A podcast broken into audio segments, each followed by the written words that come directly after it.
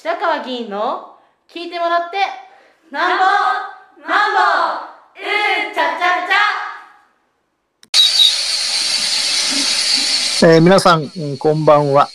今日は9月の21日、えー、水曜日です。今、午後9時30分を回りました。えー、今日の朝の駅立ちは、新越谷駅東口で行いました。えー、柳井からの雨が止んで、えー、家を出る5時20分過ぎにはパラパラと雨模様でしたが、えー、新越谷駅に到着した頃には雨が止んでおりました。えー、いつもの通り、大専用具を搬出し、セッティングし、えー、そして、え、6時少しぐらい前から、あいつもの通り、一斉レポート配布を始めました。え、っと、急激にですね、気温が下がってまして、えー、長袖のシャツを着て、えー、行ったんですが、それでも寒くて、えー、いつもあの、喉が渇くので、えー、これまではですね、氷を入れて、水を入れて、えー、水筒を持って行ってたんですが、まあ、今日は氷は必要ないと思って、えーえー、常温の水を持っていったんですが、まあ、途中それでも飲んだんですけど、やっぱ少し寒い感じでもう、温かいお湯が欲しいような温度となってました。えー、いつもの通り8時半過ぎぐらいまで、えー、セレポート配布し、えー、妻が迎えに来た車、8時40分ぐらいでしたけども、搬入外線用具を積み込んで、で、まあ、家に帰ってきて、えー、そして、えー、朝の食事をいたしました。えー、っと、今日はですね、えー、っと、11月の12日の土曜日、ちょっと先になりますが、えー、っと、朝の9時半から、越谷市の第6回目の学生議会が開催されますので、その学生議会の準備が今進んでますので、えー、その準備について、えー、今日お話をしたいと思います。学生議会ですので、学生の方、もちろん越谷市在住の学生か、あるいは越谷市には2つの大学があって、えー、埼玉県立大学と、そして文教大学と、この2つの大学に通っておられる学生の方に、一般質問ですね。私たちがよく議員がやってるのは、あの、市長や教育長にやるわけですが、えー、まあ、学生の方がですね、議員になったつもりで、市政全般のことについて、えー、一般質問をしていただくということで、準備進めていたんですが、え、コロナ禍がなかなか収束しないということもあって、え、まあ、前回までは高校生の参加というようなこともやってきたんですが、まこれは今回は制限をし、そして、え、っと、15人の大学生に絞った上に、え、っと、できるだけですね、えー、なんて言いますかね、開催時間を短くするということで、えー、まあ、1人10分の時間、まあ、質問と答弁を10分と、まあ、ちょっとと酷ではないかと思うんですが、まあコロナ禍という対応もあってやむやむえないということになっております。で、えっと、越谷市には4つの常任会がありまして、えー、私が所属しているのは環境経済建設常任会というところですが、他に総務常任会、民政常任会、子ども教育常任会と4つの常任会がありまして、その4つの常任会に、えー、15人ですか、まだ4人ずつぐらいに、えーそれぞれ、えー振り分けて、そこで、えーっと、その学生議員の方のサポートに回る議員と、それから答弁に回る議員と、それぞれ、えーこの前、えー9月の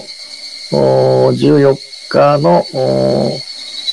私が所属しているのは環境経済経済常任委員会ですが終わった後にですね、その割り振りを決めたところ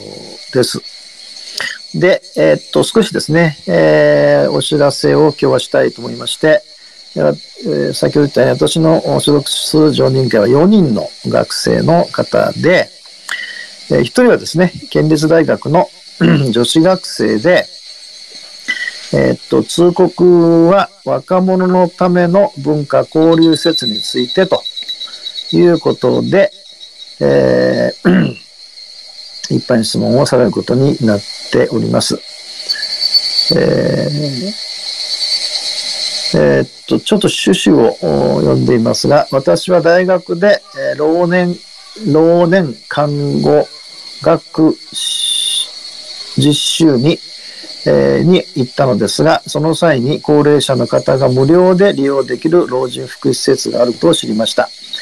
例えば入浴ができたり、食卓医に相談に乗ってもらえたり、サークル活動なども盛んで、え卓球、ダンス、囲碁、将棋、絵画、陶芸などがありました。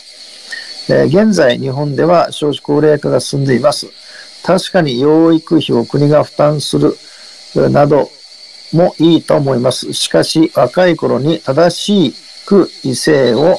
理解し、同性の友人を作ることが大前提であると思います。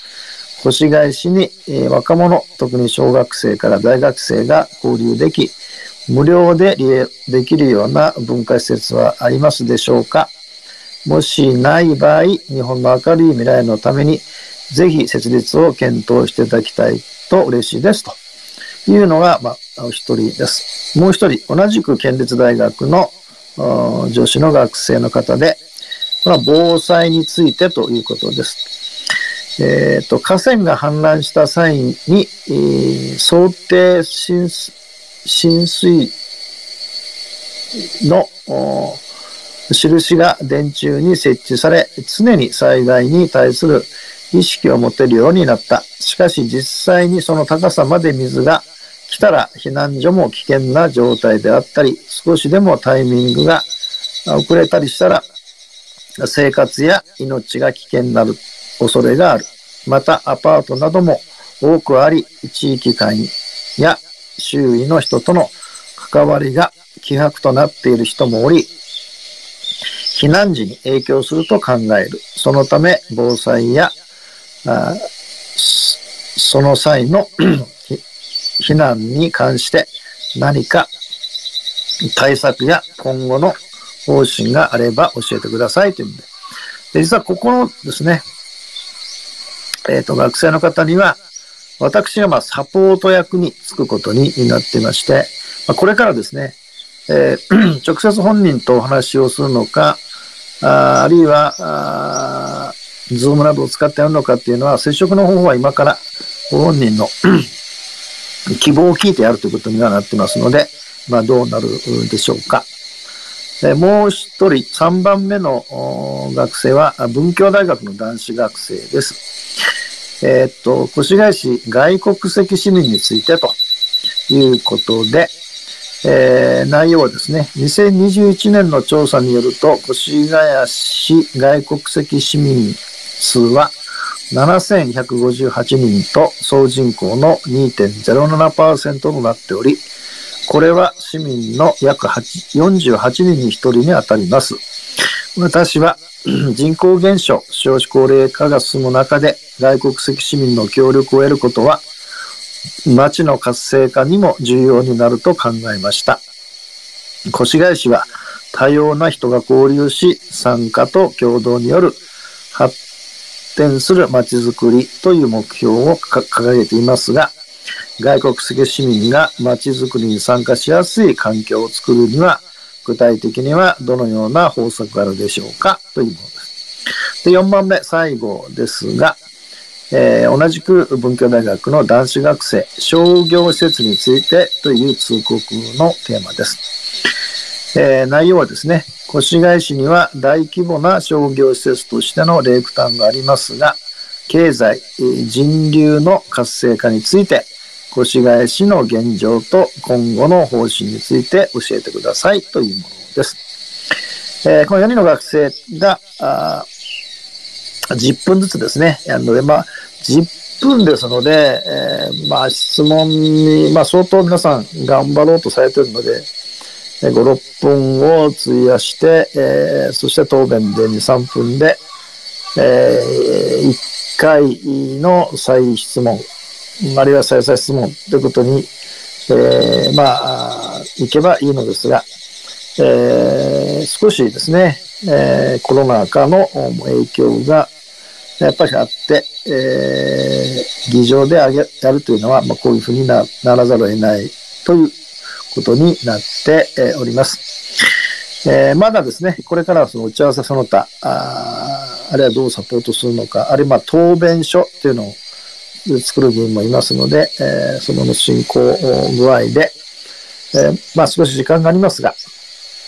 うんまあ、あおそらくこれはライブ、中継、ライブで、えーお届けすると思いますから、あまあもちろ、ん、議場に来ていただくのはもちろんできると思いますが、あネットでも配信すると思いますので、えー少し楽しみにしていただければと思います。えー今日は以上です。